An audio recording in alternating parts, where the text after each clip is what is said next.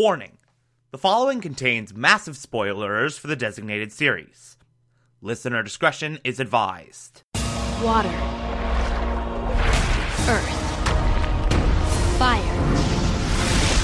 Air. You're listening to the Television Archive, lived together in harmony. the show where we, the television loving hordes of the internet, take a deep dive into what used to be in our beloved all My name is. Thomas Clark, and this is Avatar The Last. Airbender and the Legend of and My brother and I discovered the new Avatar, an airbender named Aang. And although his airbending skills are great, he has a lot to learn before he's ready to save anyone. But I believe Aang can save the world.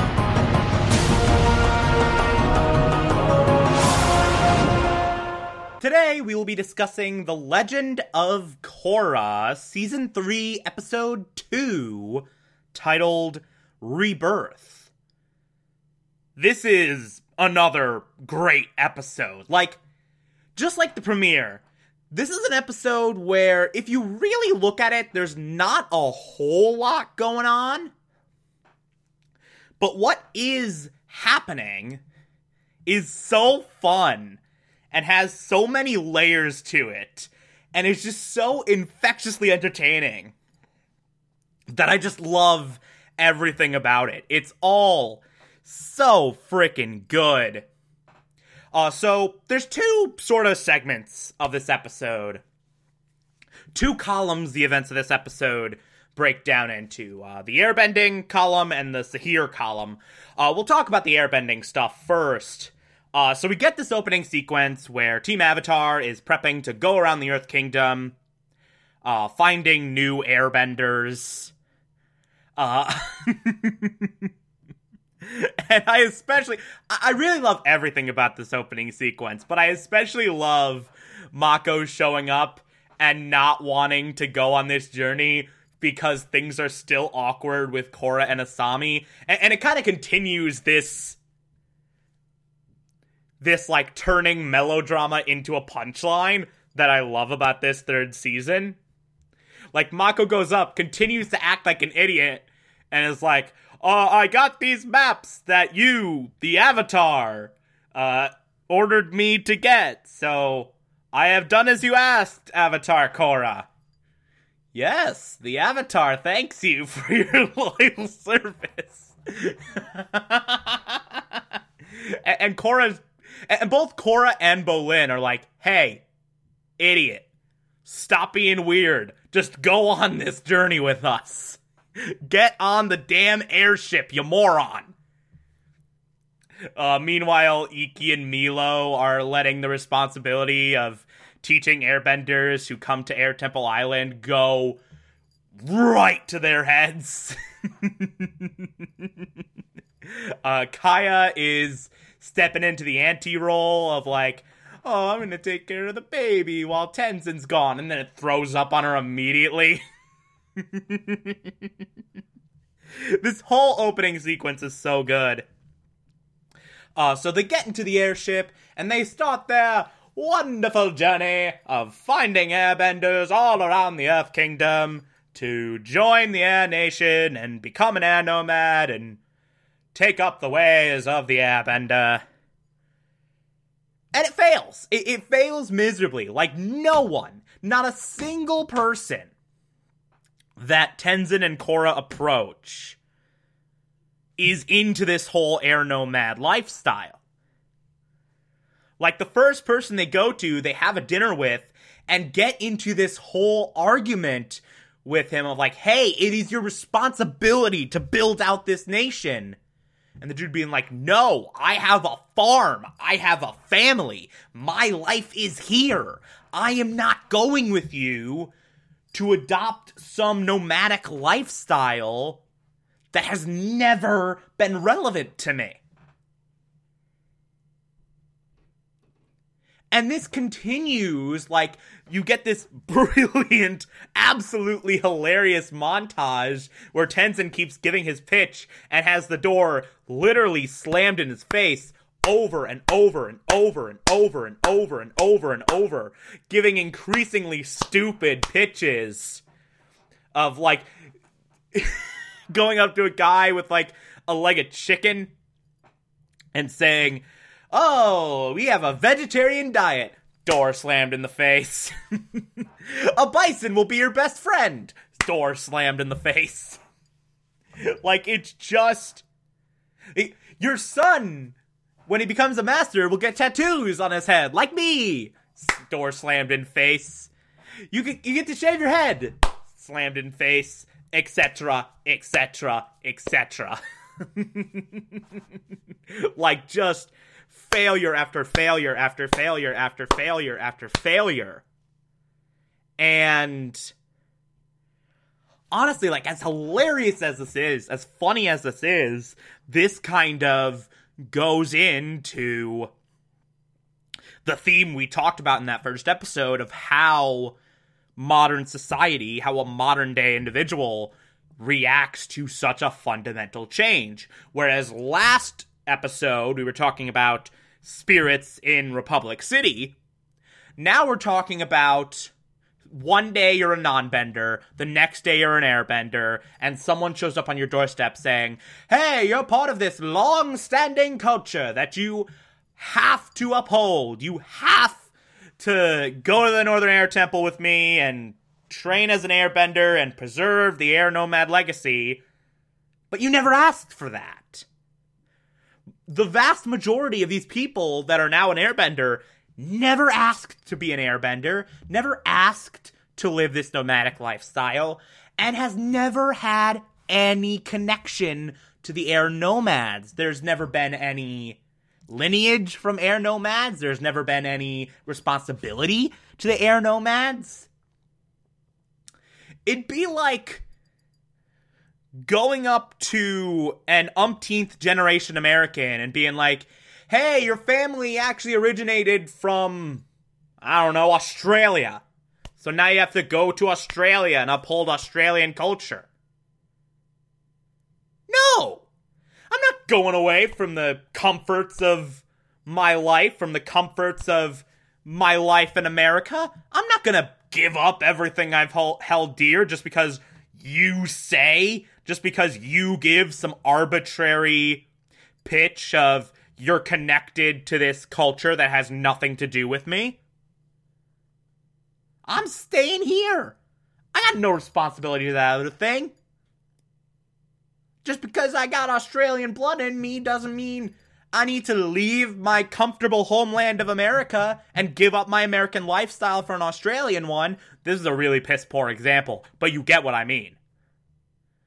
Like, no, I'm living a comfortable, like, farming life. I'm living a comfortable life in the Earth Kingdom. There's nothing saying I have to adopt this nomadic lifestyle. There's nothing saying that I have to adopt the Air Nation lifestyle just because some universal gobbledygook just decided, hey, you're an airbender now.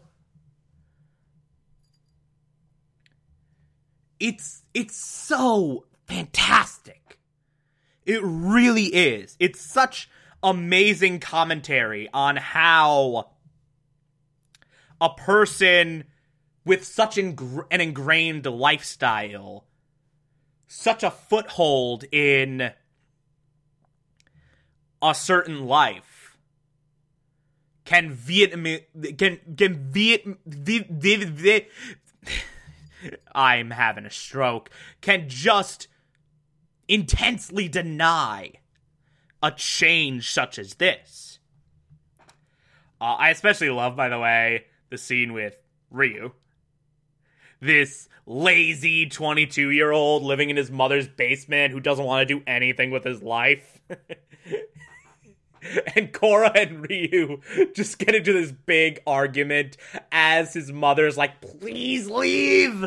Get out of my house! This is a huge opportunity for you. Get out of my house. well, I'm the Avatar, so I have a responsibility to protect the world. No, you don't. Well, if I abandon my duties and the world falls into chaos, is that is that what you want? Maybe. Just being so aggressive. Korra's taking on her tough love, quote unquote, approach. to such a hilarious degree. Bouncing off someone who clearly doesn't care about anything. it's so good. And then freaking Bolin goes on to his approach of razzle dazzle and putting on this airbending show. Where Tenzin is doing like taking his shirt off and doing air scooter ring stuff. Uh, core. By the way, Tenzin is buff as all hell. You wouldn't guess it. But he takes off his shirt and he is buff as shit. Tenzin works out, apparently. But that happens. Korra has to do this staged fight with Mako. and Mako's clearly having none of it. I am the escaped firebender. Ah. Doing this staged fight with Korra, which is very reminiscent of the original series episode Imprisoned. Did anyone get that vibe? Did anyone else like pick up on that parallel? Like, remember with the earth bending style, it's very much in that vein. and that type of it is still hilarious. Korra just locks Mako in this air vortex and is just bouncing him up and down. Mako's like, Korra, this isn't what we rehearsed. Korra and Asami just laughing about it, continuing that melodrama turned into punchline deal. Like they're literally they're literally like taking out like they're taking their vengeance, quote unquote, on Mako in this moment. They're just like, hey, uh Mako broke up with both of us. Now he's being weird about it. Let's screw with him. and it's so good. uh Jinora does some glider tricks and all that. And then this results in our first airbending recruit, Kai who has this magnificent introduction where he shows up, gives this sob story about how he was orphaned by outlaws, blah, blah, blah, sneaks onto the airship, and, uh, ends up pitting Korra against the sheriff of this village. Cause Kai is a thief. who apparently they've been tracking for months and they are very eager to put in prison. And by the way, Mako called this immediately. Like, Mako comes back with Kai and is like, Yeah, I knew this the whole time. Here he is. He has a bag of gold. He lied to all of us. He tried to escape. Here you go. Cop sensibilities taking over. And then as they're taking Kai away, Korra's like, "Hey, why not like just take him anyway? Why don't we take this guy and give him some guidance? Why don't we take this kid, take him under our wing, give us an airbending student, and we can put him on the right bat uh, on the right path." I almost said on the right path we could put him on the right path. we can give him the just the right soap. It'll be perfect. No, we can put him on the right path. Like right now, he's on this like dark road of lying and stealing, but we can pluck him out of that and give him this better sense of belonging, give him this better life have him clean up his act with airbending. So Korra gives him the chance. They take Kai in. Jinora immediately starts flirting with him. Because, of course. it's such a well done end to this series of failures. this series of hilarious, hilarious failures. You don't have to worry about your worldly possessions anymore. Cause you won't have any. Slams the door in his face. and then there's Zahir. Now, the whole Zahir storyline in this episode basically becomes a series of prison breaks. He just goes around breaking his crew out of prison. Uh, he breaks out that lava bender, which, oh my god. By the way, I don't remember any of the names of Zahir's people, so I'm just gonna call them by what their special skills are. So there's a lava bender, and he breaks that dude out in an awesome way. Then there's the water tentacle lady, and they break her out in an awesome way. And by the way, they have the best debuts imaginable. Like once Zahir gives them the tools they need to get out of prison, to break themselves out, like they own these White Lotus guards in the best possible way. These prison break sequences are awesome. And of course, we have one more person. There's one more person left to complete this four person squadron. And so we get our ending with the return of Zuko. Zuko returns, rips into the White Lotus guards, like, how could you let this happen?